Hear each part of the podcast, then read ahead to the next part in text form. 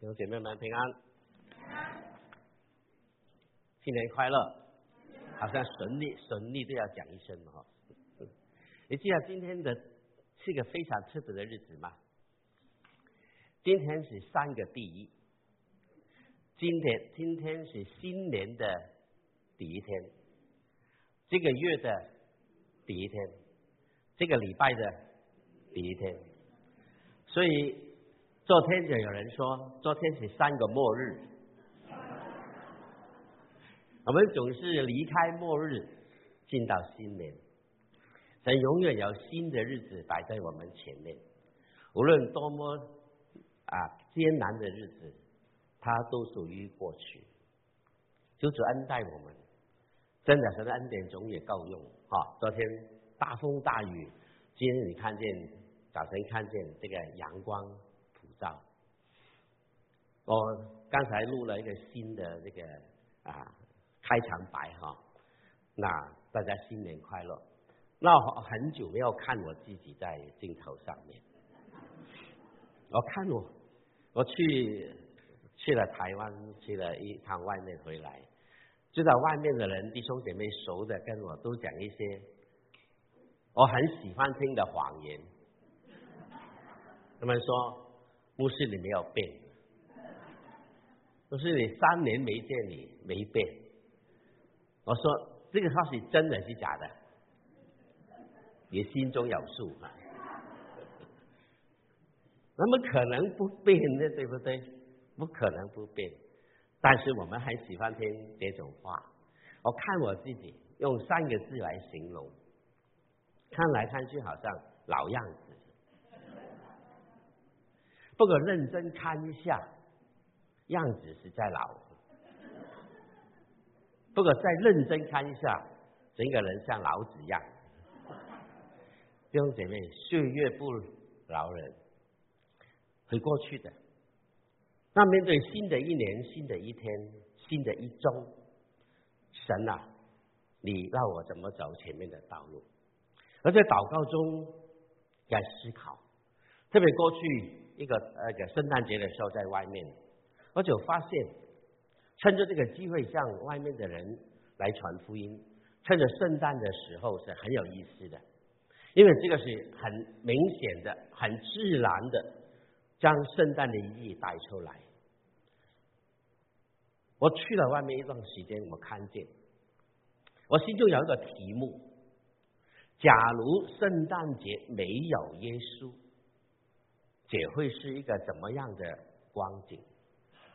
这就是我们现在所走的光景。圣诞节没有耶稣，那么剩下的是什么？第一个给人的印象就是圣诞老人、圣诞树、圣诞礼物、圣诞大餐、圣诞歌。坦白说啊，今天很多圣圣诞唱唱的 hit song 啊，不是圣诞歌来的。是流行歌来的，谈不上圣诞的意义在里面，但是这些却是塞满了整个圣诞节的的的气氛里面，根本没有耶稣。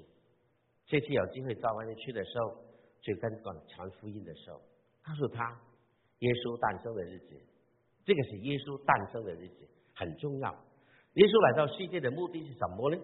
那我们看一段经文了。在今天跟各位来思考的是以赛亚书第六十一章，从第一节到第第三节，这是以赛亚书。耶稣基督后来出来传道，啊，将来在新的圣经的时候，他出来传道之前，他的圣殿里就读，在犹太人的会堂里就诵读了同样这段经文。大概七百多年后，耶稣读了预言他自己的经文。我们先来读以赛亚书这个地方。他说：“主耶和华的灵在我身上，因为耶和华用高高我，叫我传好信息给谦卑的人。这里有个注解说，或说传福音给贫穷的人，差遣我医好伤心的人，报告被掳的得释放，被囚的出监牢，报告耶和华的恩年。”和我们神报仇的日子，安慰一切悲哀的人，赐华冠与西安悲哀的人，代替灰尘；喜乐油代替悲哀；赞美衣代替忧伤之灵，使他们称为公益树，是耶和华所栽的，叫他得荣耀。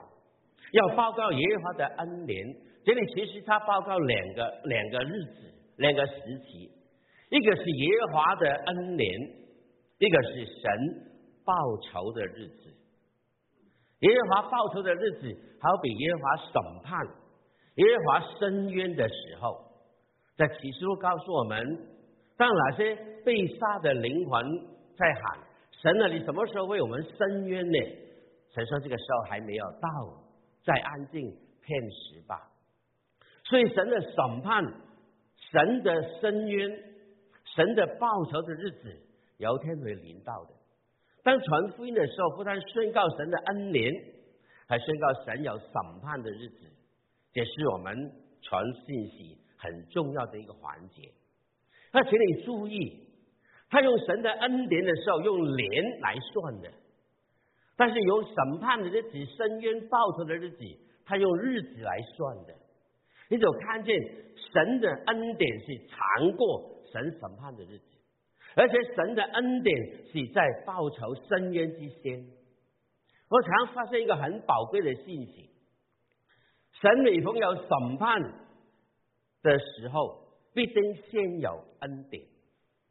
神审判这个世界之先，神首先有恩典的领导。神审判这个罪人的世界之先，先给他有悔改的机会，这就是神的恩典，神的怜悯。亲爱的弟兄姐妹，为什么今天要传福音？因为必佛神审判的日子来到之前，要赶快传扬这个好消息。今天就是神报告神恩典的日子的预备，人将来面对神的审判。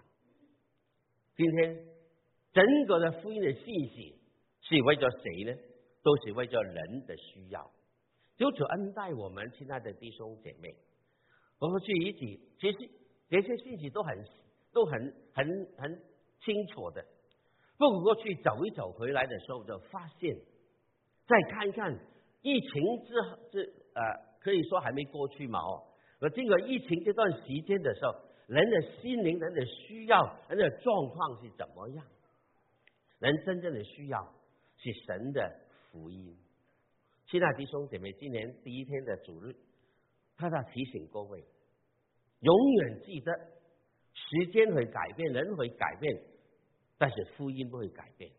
人真正的需要也是永远不会改变。今天福音告诉我们，是人在找神呢，还是神在找人？而且很简单的话，救恩是神为我们为神找寻罪人的途径，宗教是人找不到真神的产品。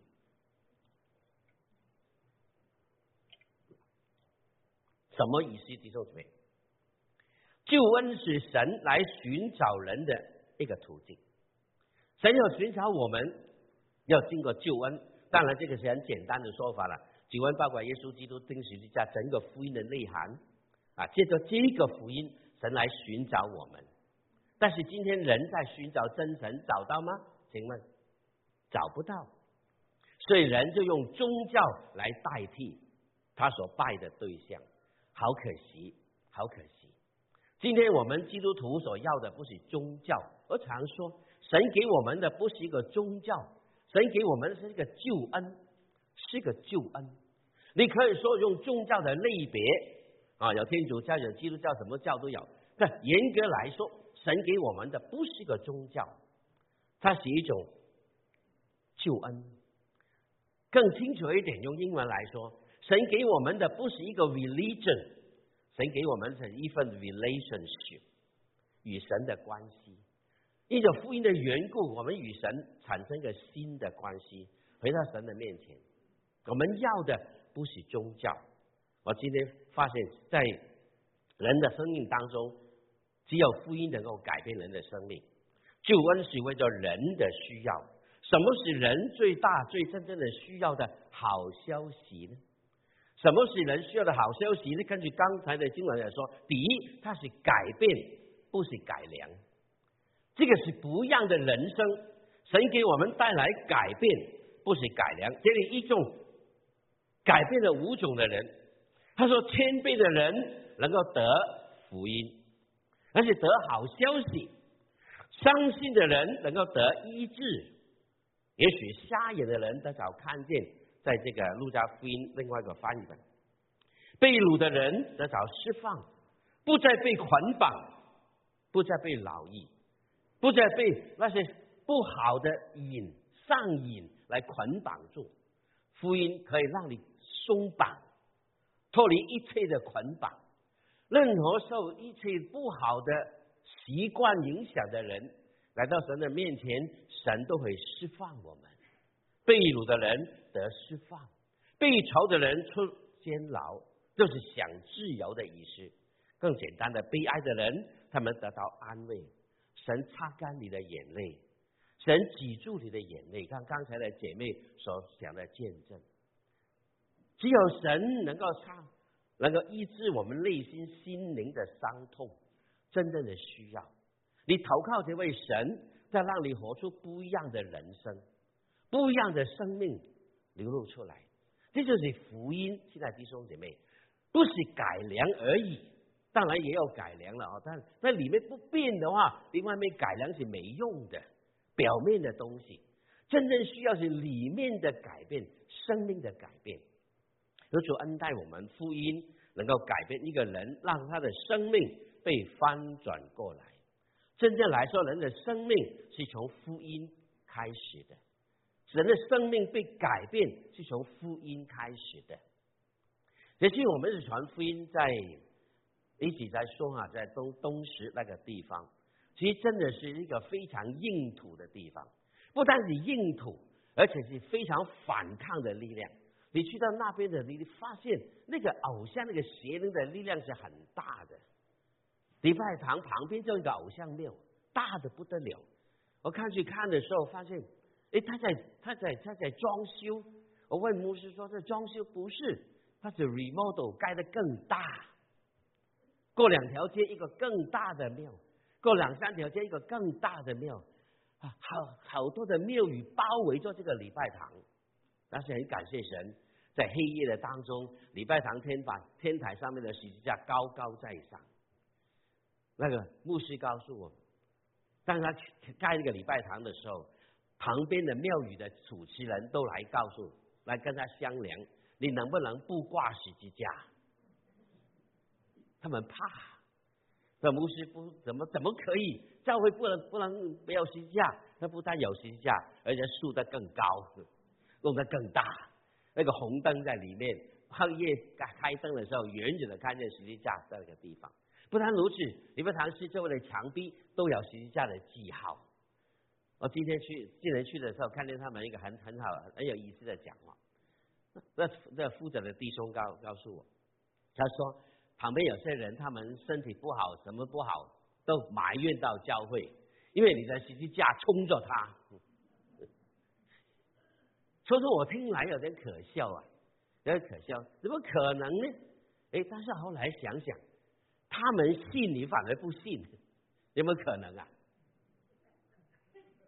有主怜悯我们，有时真的遇遇见这些邪灵力量很大的地方的时候，神很奇妙的，很奇妙。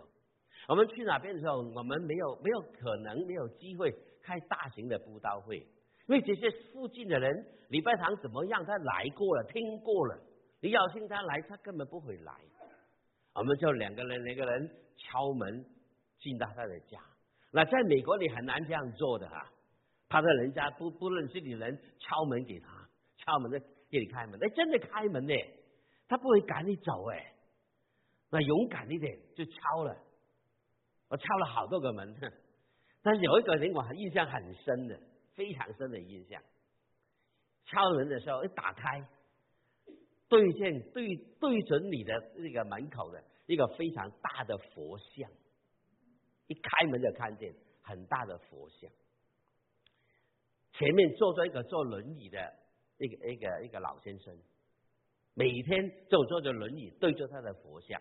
我们敲门的时候，他说：“进来吧，门没有关的。”我就进去，一看见那个老先生，我听他传福音。长话短说啊，竟然这个人，我问他：“圣诞节来了，耶稣爱你，耶稣救你，你知你知道吗？圣诞节是耶稣爱你的时候。”我说：“你愿意不愿意接受这位耶稣做你个人的救主？”他说：“他愿意。”诶。我是冒险讲一句的，我说这个大的佛像啊，他愿意。我更进一步说，如果你愿意的话，能不能请耶稣进到你的内心里面？他说我愿意，我就带着他一句一句的介绍耶稣做救主。只有平生第一次，对着大的佛像的前面，带一个人介绍耶稣基督进到他内心里面，你怕不怕？我感谢主，那我生平带带领这些人信主啊，当然我我也不止多多少次，这有两次我印象很很很特殊的，一次就是这次去台湾，对着大的佛像的前面，跟一个人带他接受耶稣做救主；有一次在美国，在个追思礼拜完了，这一个姐妹的灵柩的前面。我带着他的女儿一句一句接受耶稣做救主，因为他来参与他妈妈的这个安葬，他还没接受主，追思礼拜之后，他就看他妈妈的最后一次见面，我就靠着他，我说你看妈妈多么安详，你愿意仰上来跟妈妈在一起吗？他说我愿意，我说很简单嘛，接受耶稣做救主，这是你对着在妈妈灵柩的面前，你接受主。很有意思，他在跟着我一句一句接受主，这很对我很大的鼓舞，你知道吗？原来可以的，亲爱的弟兄姐妹，将你的面皮拉下来，不要怕传福音，你不要怕。我常跟他们祷告的，在在台湾这一个多一个礼拜里面，他们祷告说，在我们里面的比世界都大，你怕什么？对不对，弟兄姐妹？那神是无所不能、无所不胜，你怕什么？耶稣可以带来改变，而且看着这位老先生在接受主教，他的脸是笑的，很安详。他的腿不能走路，不晓得多少天多少年，他坐在这个佛像的前面，好可能他希望有神迹奇事医治他。我说不一定耶稣医治你的病，但是最重要的，耶稣改变你的生命，耶稣拯救你的灵魂，你愿意吗？他愿意，很奇妙，亲爱的弟兄妹。然后第二天，牧师带着当地的负责的同工再去 follow up 来看看到底这个人是否真的信主，来帮助他以后来教会。所以这个人这些人不容易来教会的，因为教会就在他们旁边附近而已。他们对教会的事情清清楚楚，那个偶像的那个势力大的不得了。他们去看着一个一栋新的 building。里面很新的房子，每一每一个单位都一模一样的。听说很多年轻的夫妇都住在这个 building 的里面。我们去敲门，一个个去敲，年轻人都去上班的，都没有什么人在。有个怀孕的这个这个女士在里面开门出来，啊，他传了福音给她，她就说对不起，我怀孕比较累，她就回去。但是你看见每一个门一模一样的，门口都有一个。一些偶像的拜菩萨的那旗号，每一个门都有的。对着这些人要传福音，对着这些偶像邪灵的力量笼罩的地方，你不传福音给他，谁传给他？很硬的土地，但是我感谢神，亲爱的弟兄姐妹，我们去的时候带着这这样的心情去，一个门一个门敲，他们竟然开门给我们进去。给他们传福音，最少他们听过福音。神这样说，一个人得救，鼓励了我，可以的，亲爱的弟兄姐妹，你不要怕偶像的力量多大，你不要怕那个人几十年已经被偶像捆绑的非常厉害，硬心的不得了，他不会信的。我以前听见很多弟兄姐妹说，我父母不会信主的。他的心很硬的，他不会信的，你怎么知道啊？难道我的祖母、我的爸爸、我的妈妈不硬吗？他们一样硬的不得了。有些时候，我发现不是他们的心硬，是我们基督徒的心刚硬。我们就注定了他们不会信的，我们就不传给他了，我们就放弃了。在弟兄姐妹，圣经告诉我们，神来就是要改变我们，要改变人的生命，要永远对福音有信心，抓住福音，这是人类的希望。没有这个人死定了。现在弟兄姐妹，真的好好去传扬福音，一起出去。其实我不是说我们。帮助了多少人信主？其实每一次去的时候，这些人的情况，弟兄姐妹的相交、团结、团聚、传福音的合一的力量，给我很大的鼓舞。我们最大的得到，真的在这个这个多礼拜当中，弟兄姐妹更加的认识，更加的相爱，更加的同心支持去服侍神。当你讲福音的时候，我为你祷告；当你软弱的时候，我扶持你。当你不能去的时候，我取代你，我替你，没有任何的怨言。这是神操练我们怎么彼此同心同工，这是个美好的见证，让外方人从我们身上看见基督徒是怎么的一群人。就主怜悯我们，其实真真切切的收获的，不是单单多少人归主。其实坦白说呢，他跟你接受主，真的表示他真信主吗？还有很长的路要走。但起码，他愿意打开他的口，接受主。一个常年对着偶像跪拜的人，能够亲口说“耶稣，我接受你做我救主”这句话，不容易讲的。这句话绝对不容易讲的，亲爱的弟兄姐妹，不是神的做工，人讲不出这番的话，而且我会说帮助他更清楚。我愿意，你接受耶稣再进到你的内心没有？你愿意吗？他愿意，这个对我很大很大的很大的鼓励，可以的。现在就是没记得哦，福音是改变，不是改良。还有第二，福音是积极的，不是消极的。主耶稣的代替，是我们的活出生命数级的动力。代替这里有几个代替，他说华冠代替灰尘。华冠代替灰尘，喜乐代替悲哀，赞美代替忧伤，什么意思呢？华冠代替灰尘，活在尊贵子民的身份里面，我们不再卑如灰尘。弟兄姐妹，我们真的是刚才新闻怎么说？我们是水桶里面的一滴，是轻浮的浮尘，是微不足道的、卑微的。但是当神拯救了我们的时候，我们的身份被改变了。亲爱弟兄姐妹，今天你知道你是谁吗？你知道你是谁吗？嗯？你是神的孩子，你是神的儿女。怎么说啊？约翰一章十二节：凡借待他的，就是信他名的人，他就给你权柄，做什么？做神的儿女。你不是罪人而已。当然，你还是个罪人，但是已经蒙救恩的罪人。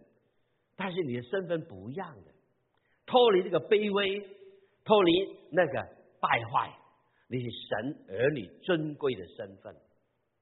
对自己说：“我是神的儿女。”对吗？有把握没有？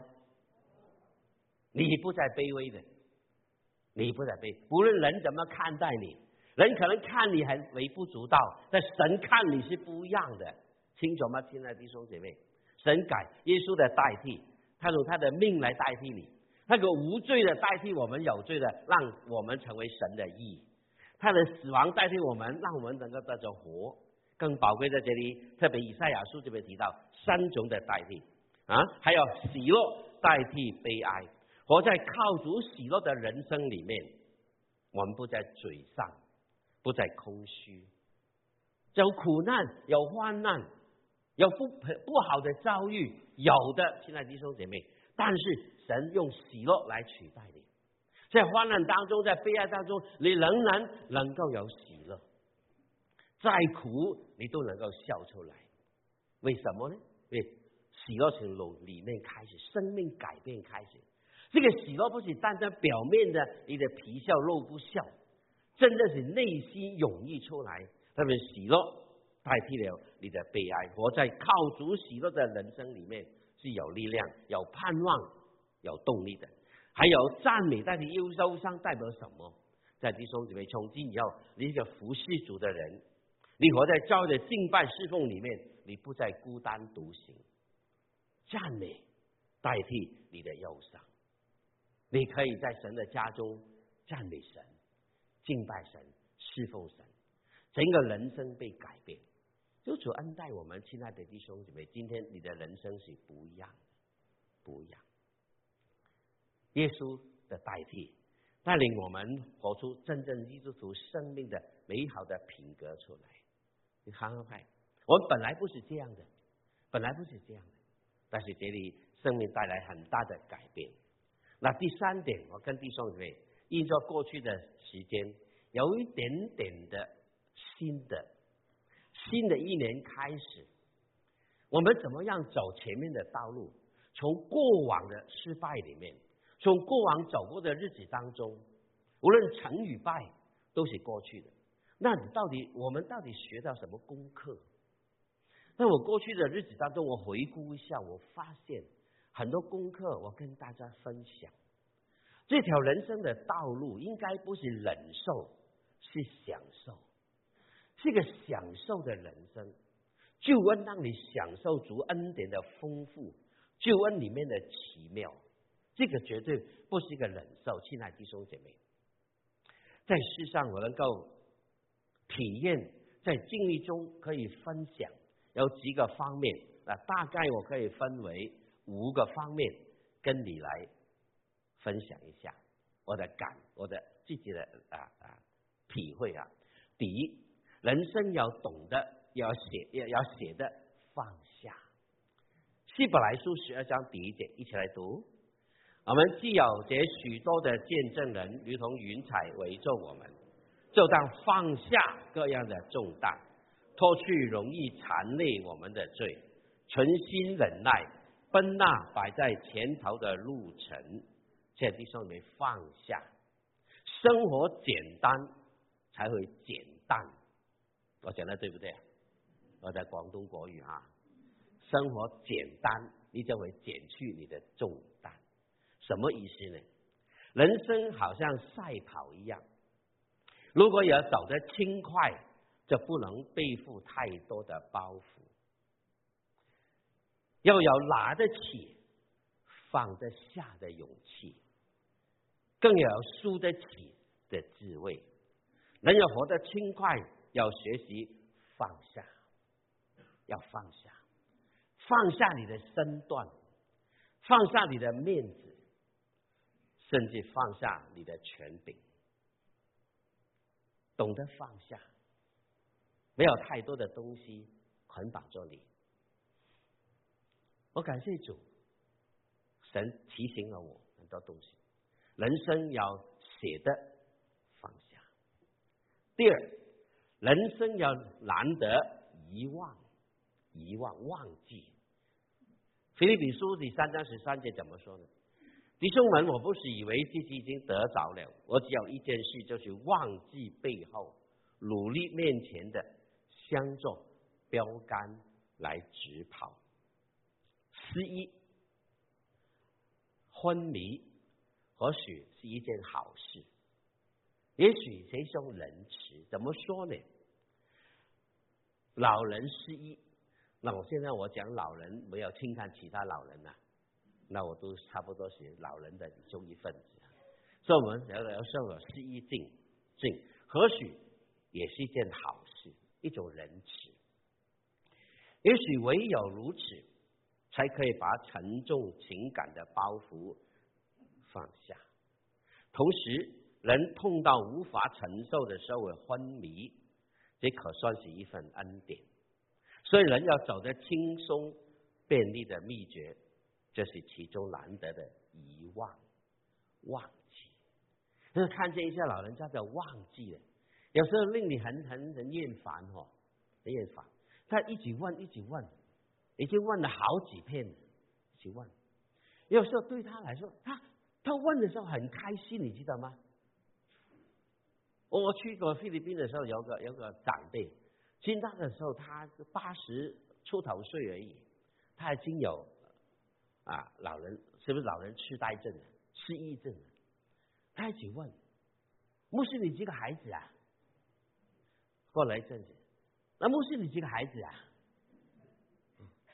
他的媳妇很不好意思，旁边说：“牧师，对不起啊。”我说：“不要紧，不要紧，我了解的。”我还告诉他媳妇：“不要埋怨他，有一天我们都这样的。”但他问的很开心呢，他忘记了。有没有可能，到一个人到某个程度底下，他忘记了是件好事？耶，对不对？所以，为什么你痛到很厉害的时候不昏迷，你就会不再痛了？有时候，这是一种一种一份一份仁慈，一份恩典。当然，有些时候有些人是故意忘记的，这是不对的。但有时候，神真的让我们忘记背后，努力面前，忘记你的失败，忘记你的成功。该忘记该忘记的，记得该记得。哎，这是其中需要一个很有智慧的选择。哎，这个不简单呢。在弟兄姐妹，我这样想的时候，我说主啊，你帮助我有这种智慧去做。而事情忘记了，人家承诺你什么做不到了，算了吧，忘记他吧。永远记得这件事情，宁愿人亏欠你，你不要亏欠人。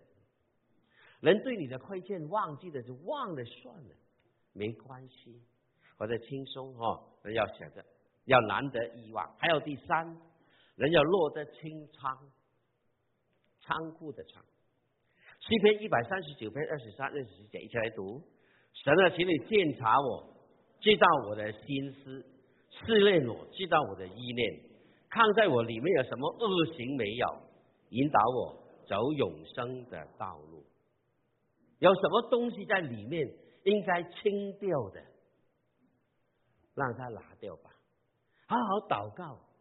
虽然新年第一天，你回顾一下，有什么东西让你不应该在你心灵里面，不应该在你的思想里面，拿掉它，拿掉它。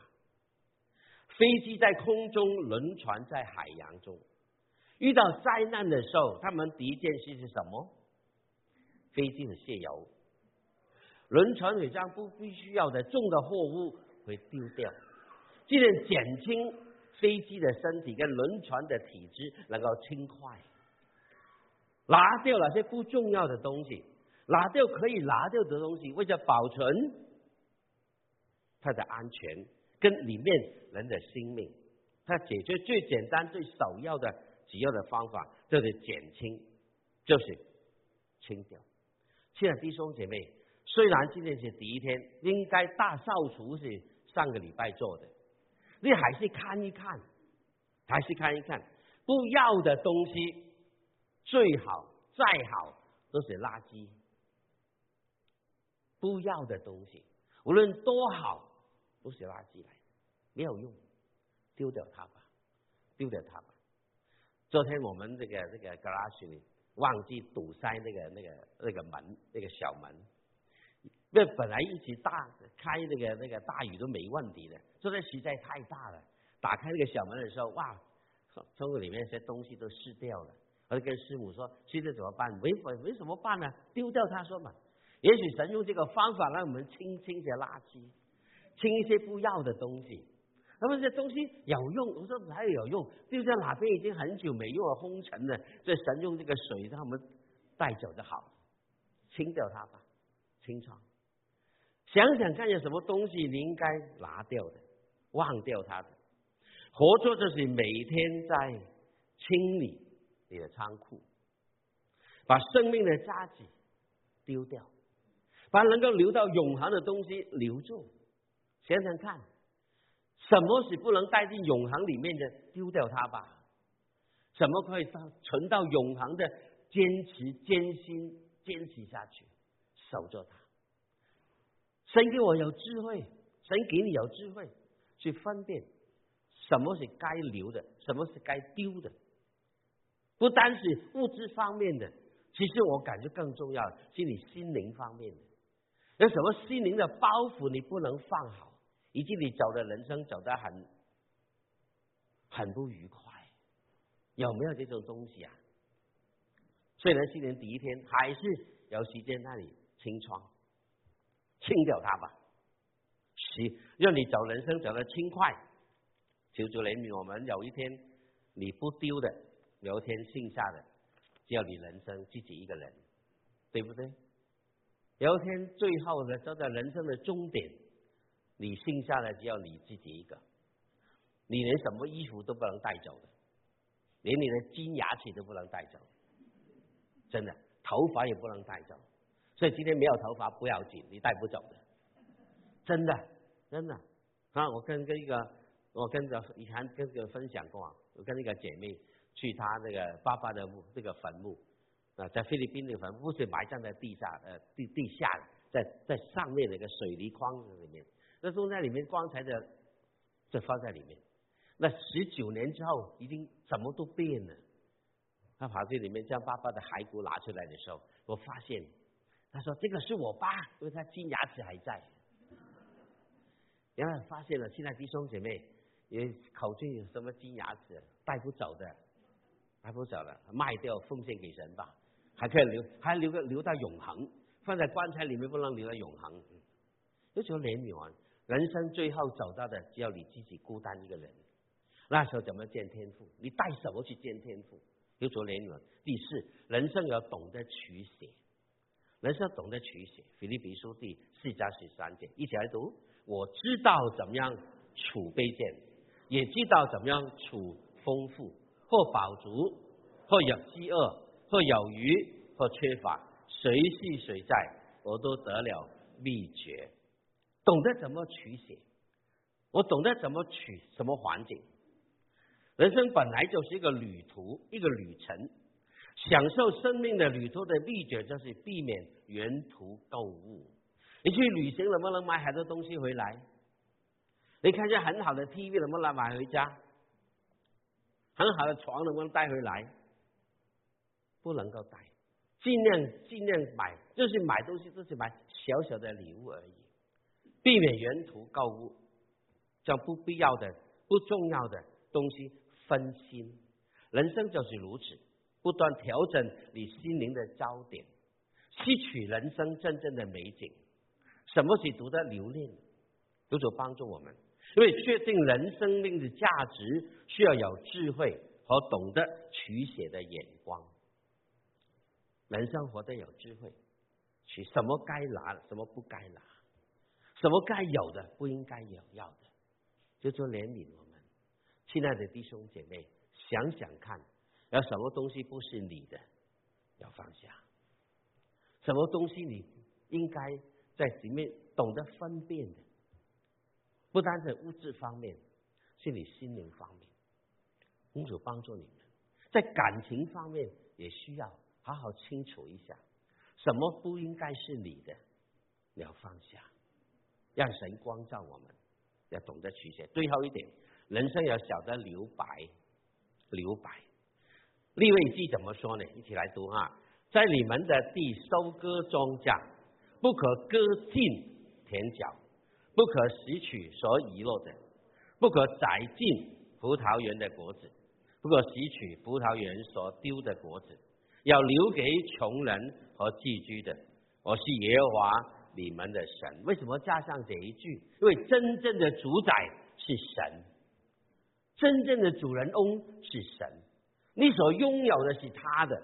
但我们在生命当中怎么做好生命的管家呢？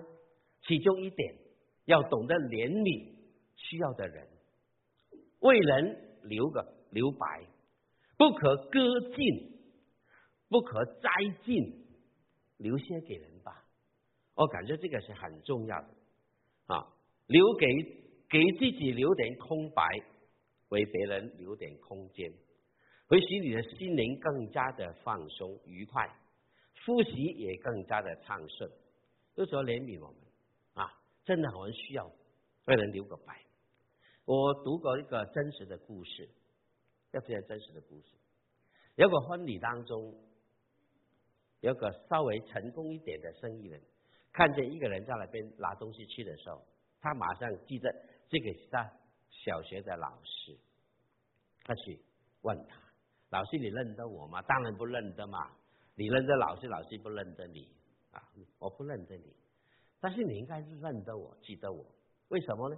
因为我。”在你上班的时候，在上课的时候，我有个很深的印象，我偷了同学的手表。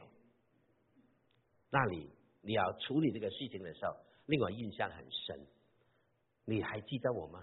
啊，不记得了。你记得吗？当你要是查问谁偷了某某同学手表的时候，你要搜查我们的身体，我我口袋，你让我们对着墙壁。每一个人为着我们的每一个人的尊严，让我们每个人的眼睛都蒙起来，你来收起。当你手伸到我口袋拿到我的手表的时候，我感觉非常的羞愧，非常羞愧。我一定被被被被被整了，但是没有。然后你让这个手表还给那个同学的时候，让我们好好坐回你的座位，你一句话都没讲。你就让我们度过那个时候，老师你还记得吗？你在我口袋收到我的手表啊？老师说你我记得了，你提起来我记得了，我哪里记得哪个是你呢？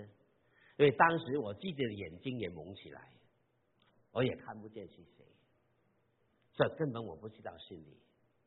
原来真正去对付他的时候，他连自己眼睛都蒙起来，我看不见。我不晓得这个这个故事对你有多大的影响帮助。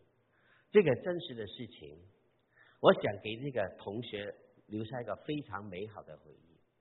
当时有两个老师跟同学就拥抱着，大大的拥抱，为这个同学留一个留白，留个空间，求主怜悯我们，给人容身的空间，给人转身的台阶。不只是仁慈和智慧，也是我们基督徒美好生命的书籍。求主恩待我们。好，最后我给弟兄姐妹有时间的关系哈，我愿意送给我亲爱的家人几句话，跟你分享。记得，当你春风得意的时候，留点空白给反思，莫让得意冲昏你的头脑。当你痛苦的时候，留点空白给安慰，莫让痛苦挤噬你的心灵；当你烦恼的时候，留点空白给交托，烦恼会减少，你的笑容会增加；当你孤独的时候，留点空白给小组，真诚的相交可以赢得自由，对吗？刚才姐妹做了见证，留点空白。是人生的哲理，留点空间是生活的智慧。记得，当你遇到生命困境的时候，主耶稣总会留给你一个容身的空间，一个转身的台阶。我还记得上次跟你讲到的时候，送给你们一句话，我要记得，忘记要打出来。他遇见困境的时候，如果神为你关上一道门。他一定为你开一扇窗。如果连哪扇窗都关掉的时候，神一定为你开空调。记得，别记得。我们低头祷告。亲爱的天父，我们满心感谢你，在我们人生的当中，什么时候我们转身过来，永远都是一个机会。你永远给。依靠你、信靠你的人有再来的机会。求主帮助我们，不要浪费你的恩典，不要辜负你的信任。在人生道路当中，免不了有很多的困境，就要给我们留点空白的时间，让你在我们生命当中可以自由的做工。求主恩待你的孩子。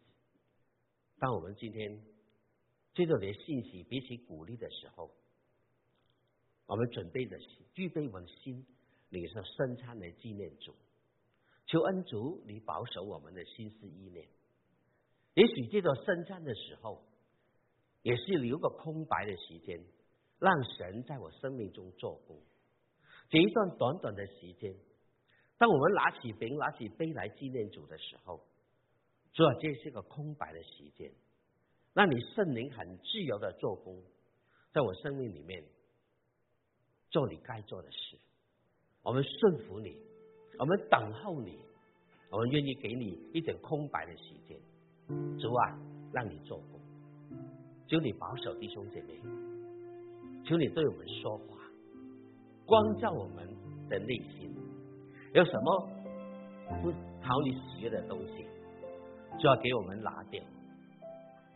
在我们在你面前审查自己的时候，这就是我们留点空间让神做工的时候，就要对我们说话，感动我们的内心，让我们不辜负你的恩典。就谢谢你，谢谢你，你践踏我们的内心。让我们好好的为着主的名的缘故，我们该放下的、该拿取的，给我们有这个选择的机会。今天求主恩待你的孩子，我们在一起为着圣餐、为着饼与杯献上我们满心的感谢。你的代替让我们领受了恩典，你的代替让我们从罪恶中被释放，你的代替令我们享受尊贵荣耀的生命。你的代替让我们的合作有希望，你的代替让我们合作有盼望、有前途、有价值。我们谢谢你，求主借着圣餐，你再次对我们说话。谢谢主，请祷告、祈求，奉耶稣基督的圣灵，